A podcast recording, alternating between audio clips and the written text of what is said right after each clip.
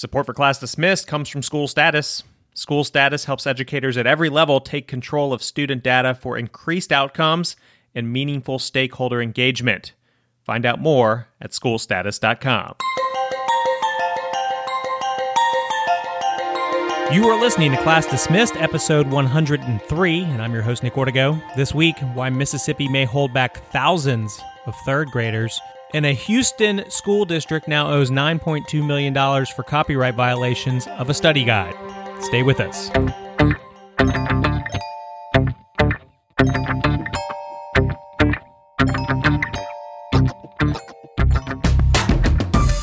Class Dismissed is the podcast that inspires educators through story. Each week, we cover some of the hottest topics and news in the world of education. Plus, we hear from a guest with a bright idea for education that you can apply in your community. This week, how to set up a care closet for your school and get the students to use it. Hello, everybody. Nick Ortego here, and I'm joined by teacher extraordinaire Lissa Pruitt. Lissa, how are you doing? I am great. Uh, I think I know why you're great. Because summer has started, right? Almost, yeah. We're in, we're still in professional development days at our school, but the kids are no longer with us. Oh, so you can see the light at the end of the tunnel. Absolutely. And uh, what are the big plans this summer? oh, um, I'm chaperoning a senior trip, so that's the first thing That- on the agenda. That sounds interesting. Yeah, we'll we'll see. I'll let you know when I get back. are you nervous about that? I am. I'm not nervous for my own child, but it's hard to be policing other people's 18 year olds. You know? yeah. So that that I mean, can you really even police an 18 year old? I mean, I don't think we can. I think there's Yeah. like a parent meeting this week that kind of just says just that, like, "Hey, look, we'll do our best." Right, right, right, right.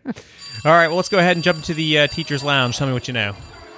Oh gosh, this has been talked about so much in our teachers' lounge. Um, here in the state of Mississippi, we have the reading gate test, and it's basically a test that if you it's a reading test that's issued to all third graders across the state. If you can't pass it, then you do not promote to fourth grade, no matter what. You know, So no matter no matter what, like you could be like a third grader until you're a senior if you cannot pass this test. Well, I don't know about all those details, but I know that you are not allowed to promote. Um, you are retained. You're given two more chances to take the test.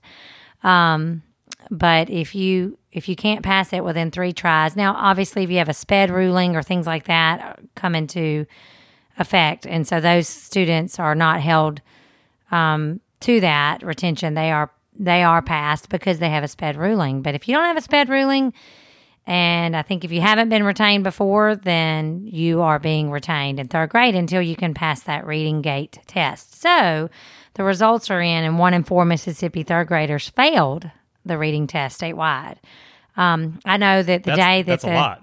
yeah, it is a lot. Um, and I know that the day that the, the results were in, it was just a really kind of shocking day at our school because they actually, to be fair, they changed the score where you used to, um, I believe it's used to pass it with a three, but now you had to have a two to pass it, or or I may be saying that in reverse. But they they made it a little harder to pass this year, so we were expecting some kids to to not pass just because it was a little bit harder to pass. Um, but there were a lot that that didn't pass that uh, you know across the state that were s- shocking. But then, of course, I will say, Nick, that there are a lot of people, even in education, that believe that this should have been happening years ago. Um, social promotion has kind of been a black eye Yeah. um, where kids are passed on because they're kind or sweet or because Right. they're so close so we're gonna we're gonna help them through but but that shows that they end up dropping out later um, so they have this gate test in third grade and another one in eighth grade and the idea is to catch it when they're younger um, so that they're not in high school dropping out and not graduating because they can't pass tests and things Th- that's interesting. I mean, I think logistically, I think a lot of people would agree. Like, oh, yeah, you should not be passed unless you can read, right? Like, I, I, most people are probably on the same page as Yes, that. But yeah. but I think logistically, you just really could have a lot of problems because you said one in four. eh, That's that's thousands of students, right? It is. It is. Yeah. So what happens if you take thousands of students and you have to put them in third grade again? Like if you're a principal, like are all your third grade classes going to end up having Right. 40, Well, 50 students in them? Like, and here's the trick. Okay, so just to be clear, that's short of 9,000 students in the state of Mississippi that are going to be third graders again. Um, now, they are given two more chances, which one of those already passed. It was like the last week of school, which we could all argue is not the best time to be retesting, but right. but these children and their families know what's on the line. Like it's sad. It's sad. The you know, the kids are stressed. Um so I mean, and I say it's sad, but I also know it's necessary. Like, you know, that you do you you just cannot promote unless you truly have those skills or it's going to just really really snowball later and hurt you later. But yeah at our school in particular you know we have 15 second grade classes and 15 third grade classes. So we have the rising third graders that we already know about. Not to mention over the summer the kids that are going to move into our district and register that you know and then we have these potential third graders that are going to be retained which could be a whole nother class a whole additional class um, that would be that could be retained that's how many um, but we're waiting to get the results back from the, the second test which was the retake and then if they aren't able to pass that then they have a third test And which so, is over so- the summer. And if they don't pass the third, they go back to third grade. That's right. And and then what if they go another year and they still can't read? Like, or or is it almost inconceivable that that would happen? Well, I you know I know that there our school has um, serious tutoring programs and reach, and they're monitoring their scores all year long and their growth all year long. Um, there's some good things that come out of this program, by the way, because you know there are some major diagnostics going on with every child in their reading. So you see in second grade, okay, they started reading at this level and look how far they've grown. And we've had some amazing growth at our school where, you know, some kids have grown like 55%, like in one year in second grade. So Right. it's not like we're waiting until third grade to be like, oh gosh, you've got to start reading, you Right. know, like it's, it's, this program has caused you know, kindergarten, first, and second grade to really tighten up. And yep, it's stressful. It sure is. It's stressful for the teachers, it's stressful for the kids. You know, it's stressful for students that you know have dyslexia that have not been identified yet, but this this is making everybody look close and make sure we catch that there's nobody slipping through the cracks. You know? I'm curious to see how this one plays out. I th- if I if I understand it right, I think the law was actually like passed years ago, like 2013. But just this new test and these new strict guidelines are just now going into effect, I guess. yes, it is. and, This and is- the governor's very proud of this this law um, here in Mississippi. Like I think he considers it one of his crowning achievements as governor. But uh, I don't know. I think the the jury's still out. We got to see how all this plays out. Yeah. And it's, I mean, it's tough. I mean, it, it's hard for teachers, you know, to kind of have to look at themselves. If you have a child that's been making straight ears, straight A's all year long in reading, and they get to the end and can't pass that test, which is supposed to be kind of a basic reading test, you know?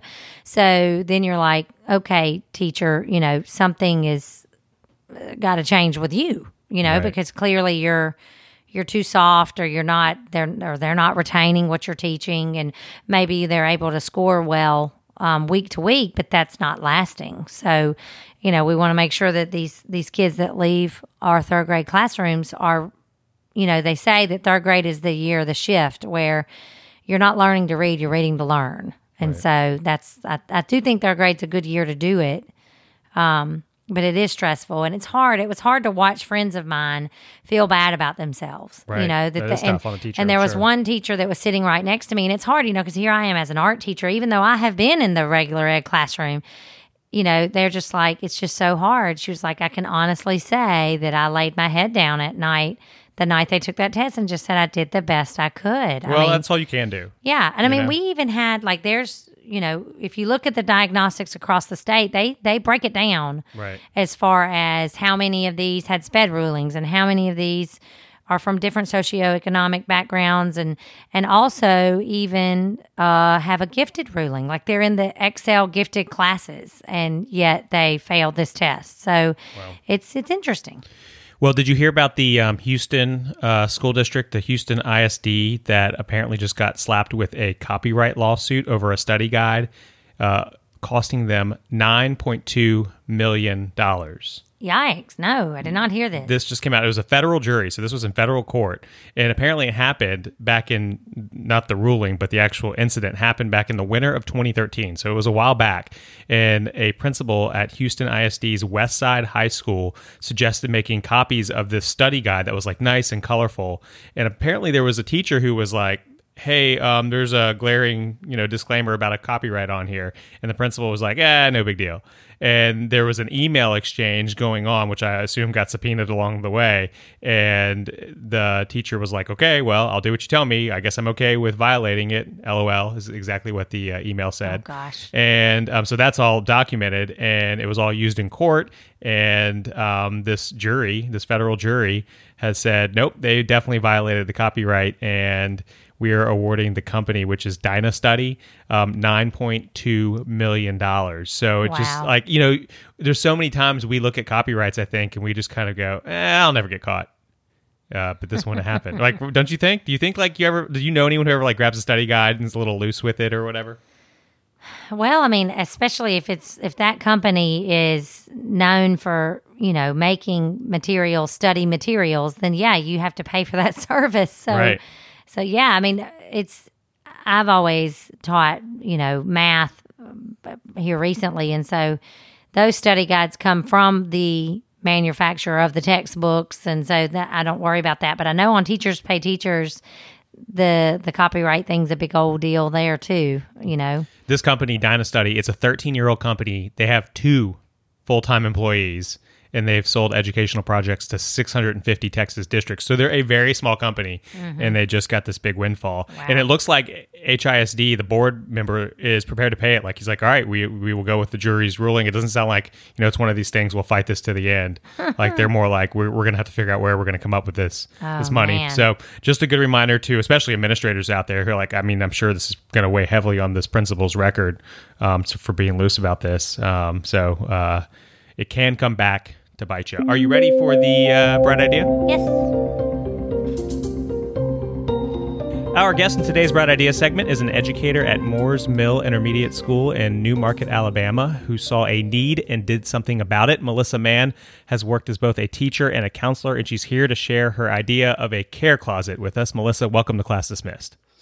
Thank you for having me. We are very excited to have you because I, I read this um, article that you wrote on uh, EdSurge, and it, I just really loved it because it was um, talking about this care closet that you created, and, and, I think you got the idea from a friend or a colleague who had something similar that she called a pop up shop. But kind of tell me, you know, what exactly the care closet is the care closet is a place that we've got at our school that is able to house some um, just some, some, basic needs for students. We've got clothes in there.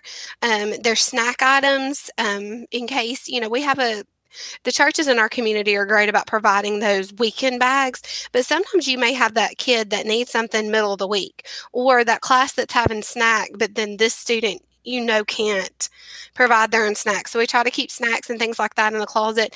And then we also have like a toiletry school supply section, um, deodorant and body wash and um, bath supplies and, you know, notebook paper and chapstick and shoelaces were a need we saw last year that we were able to meet a lot. Um, just little things like that, that instead of, hey, we've got to go, because teachers are great about meeting those basic needs, but it's inconveniencing if you've got to tell that student, hey, I'm going to run to Walmart tonight and I'll bring it to you tomorrow. When we're able to be able to go, hey, I've got that up there in the closet. Let me right. I'll be right back and yeah, take care of it right then. And if if I understand you um, from reading your article, you I guess had somewhat of an awakening, for lack of a better term, when you transitioned from being in the classroom as a teacher to being at least a, a part time counselor, right? You, I guess you saw the need. I saw more of a need this past year with that. Um, I've always been with being a collaborative teacher. I've been in so many different classrooms and been um, that stu- I guess that face that stu- multiple students saw throughout the day, and you started seeing the need, different needs kind of develop. But I'm also the organ, the leader of our um, guess our FCA first FCA organization at school. So we kind of take care of those service projects and things like that. And it kind of started, you know, just that we use that as the, you know, the launching pad for getting the organization. But this year, past year, with being um, working in the counselor role too, as long as the teacher, I was able to see some more ways, some more things we needed to get. Like we, um, last time we went on a shopping run, we picked up some more like flip flops and stuff for those kids that you know maybe they need a new pair of shoes and you need them right then. So that was a way to be able to um, supply it until you know, kind of the next day kind of thing. Um, you see different needs that are met at that point. You know, you see the basic needs when you're in the classroom, but when you're on that one to one, sometimes you find out, you know, that there's other needs that you can kind of help meet with. Maybe they need an extra box at home, um, things like that. But it's just giving that student that safe place to go, hey, I've got a need, and knowing that we can help meet it. Um, we've also started adding um, and realizing that some of our kids didn't have books. Wow. And so trying to get books in the hands of the kids throughout the time, especially getting ready for summer, because we tell these kids, oh, you need to read over the summer. And some of the kids are going, I'd read if I had a book. Right. Well, so. I know this took some some time and planning. I mean, how much effort did it really take, like from when you had the idea to where you actually made it a reality? Um, it took so we started in January of I want to say this is our third year now with the closet. So it was January kind of idea, and it started on just some a Facebook kind of post between a bunch of teachers. And so we ended up going to meet Little Rosie's one night. But Jennifer Walker came with us there, and her she had started something similar uh, with just meeting the needs for food with out of her classroom when she was a teacher. And so she kind of had some she had the experience on how to do this and how to get it started because um, her and her husband had opened up a food bank um, in one of our local communities. And so, as teachers, they kind of she was able to be that resource to kind of go, this is how you're going to get it started. This is what to do. Don't try to overwhelm and kind of do, you know, 50 things in that closet, but focus on a couple of needs that you can do. Um, and so she was that sounding board. House of the Harvest actually helped us get started for the first couple of years with giving us like a startup supply of toiletries and snack items and things like that. But the past two years, we've actually been able, um, through um, donations from community organizations, um, our PTA at times, and then a couple of fundraisers that we ran through FCA that parents have supported, we're now self sustaining. So we're able to, if we need to go do a shopping run, to be able to do a PO from that account and That's go good. get what we need for the closet. Yeah, and so, so. Give, give me some fundraising ideas. Like how do you, how do you make it so you're self sustaining? What was the trick? Well, the first trick was figuring out how much it was going to take to be self-sustaining because you don't the needs change as years go. And so, you know, at first it started off where a church took care of and kind of what's your wish list kind of bought it off. And then the, as more if the word kept getting out that we had this closet because other schools have started them too. Um, you know, like our, we would get, we did like a t-shirt fundraiser one year, which did okay. But then last year we did a nothing bundt cake fundraiser at Christmas time. And so that's like my fundraiser now. Something that, because, and I think I've learned though with fundraising, when people know where it's going, they're more apt to go, Hey, I'll participate. I'll help you get to that, that kind of thing. And so that's kind of given us, especially with school, you know, once we get ready in July, August to start back again, you know, if those new students come in and we start to see needs and stuff, we can go to our local um, stores with a PO and kind of take care of some of those needs and stuff if we as we see them. And you try not to. I mean, it's not a oh your parents don't have. You know, it's not a handout kind of thing, but it's a that kid can't focus on academics if they're hungry. If that kid doesn't have the shoes that fit right, they can't focus on that learning um, you know, if they need some toiletry items to take care of themselves and mom's doing all she can do, because that's what I'm finding is you've got a lot of parents that are trying. Right. But they just have so much, you know, utility bills have gone up and just expenses in general have. And so some of those little things kind of fall by the wayside sometimes. Yeah. Not because they want them to, but just because at the end of the month, there's not enough. Yeah, and I think you know all teachers know, and I think you cite is it, is it Maslow's hierarchy? Like you, you mm-hmm. it's tough to learn when you're hungry or you haven't slept well. Like these basic needs, um, and so at least you guys are trying to fulfill some of those needs. One one thing I really love that you talk about in your in your article is the the fact that you're honest about how fundraising was one thing and getting the closet together was you know one thing and it was a challenge but the real challenge was getting the students to believe in the closet to come use the closet right yes and it was sometimes and especially the younger ones because we're just an intermediate school so the younger ones weren't it was a little easier you know but then it was like just this past year with um doing a couple of kids that needed shoes at times they were kind of like oh they loved the idea but then it was like am i going to get in trouble for taking these home? No baby it's fine i don't need these back you know if you need them it's kind of getting them to see that it's not a it's okay this is part this is what we do. We help yes, we want you to learn, but we also help to meet that other need if we can. So then the kids would start to go, hey, I don't have a snack today. Or um, chapstick tend to be, I guess, with the different up and down weather that we've had right. in the South this year, chapstick started to be one that the kids would go, I really need some chapstick today. Um, as the kids got older, you started to find that it was more of a, they would sneak and say something to the teacher who would say something to you, or they would, you know, kind of come up and ask. They didn't really want it to be it's a social stigma, I guess, that they kind of yes, felt and it was kind of, but they all they they knew it was there, and if they needed it, they knew. And some, you know, because it's that whole quote of people don't care how much you know until they know how much you care. Right. It really is true. I mean, and so that's that kind of thing that, you know, we wanted the kids just to know, hey, we're here for you if you need us. And so once you are able to meet that one need and they say, yes, you do, they start to build that trust for other things. And so then they come and ask you, the academics start to follow. So then, you know, it's that kind of trust in adults, even in general. Well, do you have any tips though? I mean, if they're if you're dealing with the older kids and they're worried, you know, they don't want to be seen by their friends as taking this handout. Like, I mean, how do you do you do the transaction discreetly? Is that something you guys focus on, or is it just really not a concern? Um, at times, it's if they needed it, they would come ask for it. But you can have it at the end of the day where it's like, hey, they come up to the office and they bring their book bag. So then whatever's needed goes in the book bag, and nobody else knows. Right. And, and you know, and where do you guys sixth grade is that hard age, right? You know what I mean.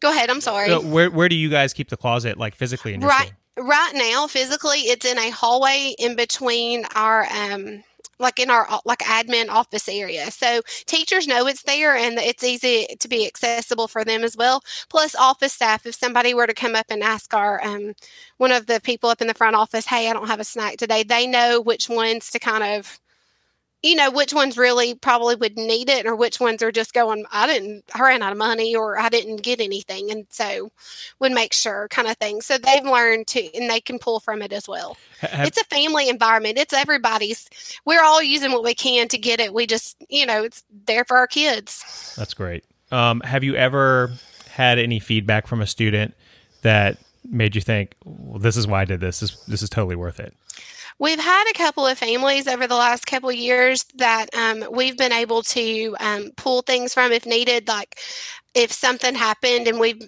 not necessarily from the closet, but maybe they had a house fire and we were able to get toiletries to be able to send home from the closet, or, um, you know, this kid needed that.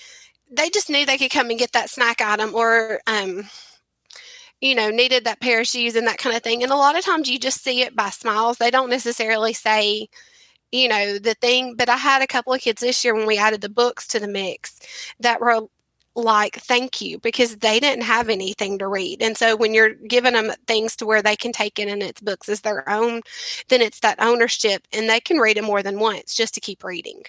So and that's something we just added this year. We hadn't focused on that aspect of it for the first couple of years because you got to take your time to kind of get the deodorant and body wash supply up and things like that. And our parents have been great you know to go hey if there's anything you need what's a wish list so they kind of know my my top few things that right. I kind of keep that we go through a lot.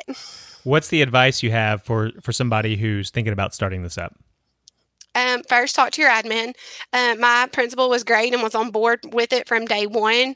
Um, so that's helpful because you don't want to you want it to be a cooperative effort. You want to want to do something and try to find a space and try to make something school wide work without getting admin to buy in.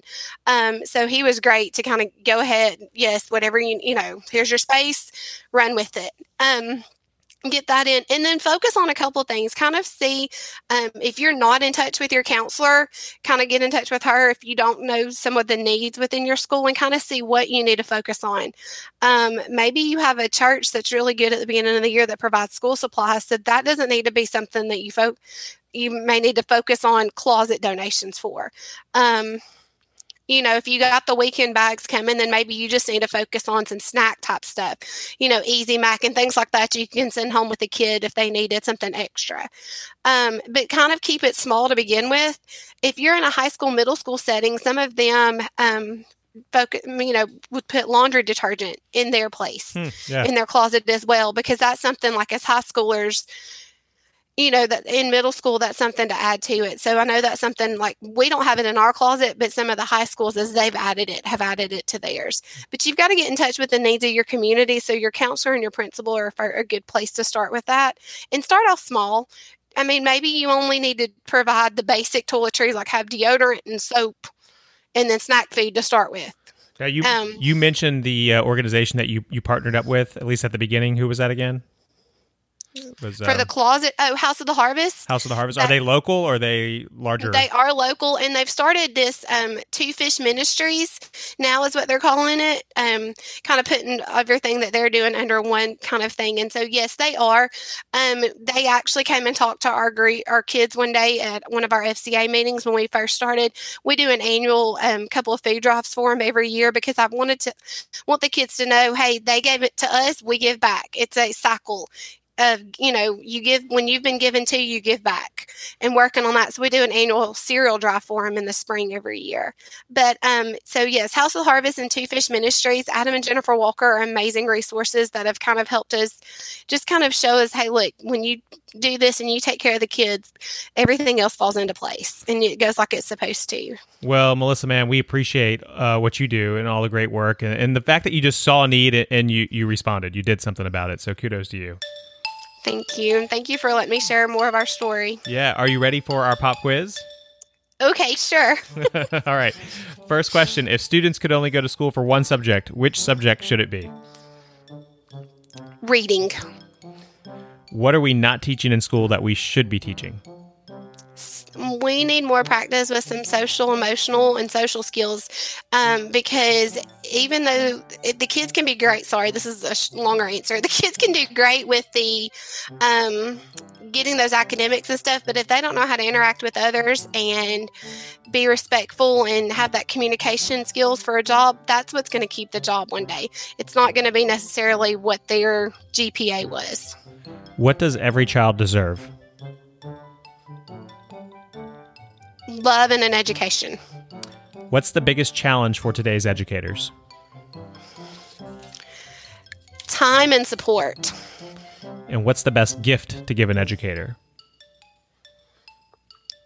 believe uh, support in that listening ear and just give them that thank you every now and then because sometimes you know we hear we get the positives like one week a year but we don't get it all the other times and sometimes all we get are the when parents call to complain so just you know show your teachers you can appreciate them if you want to give something tangible that's great but my favorite thing to get are notes you know when students write notes i keep every i keep them all i have them from That's neat. 13 years of teaching That's awesome. so Which teacher changed your life?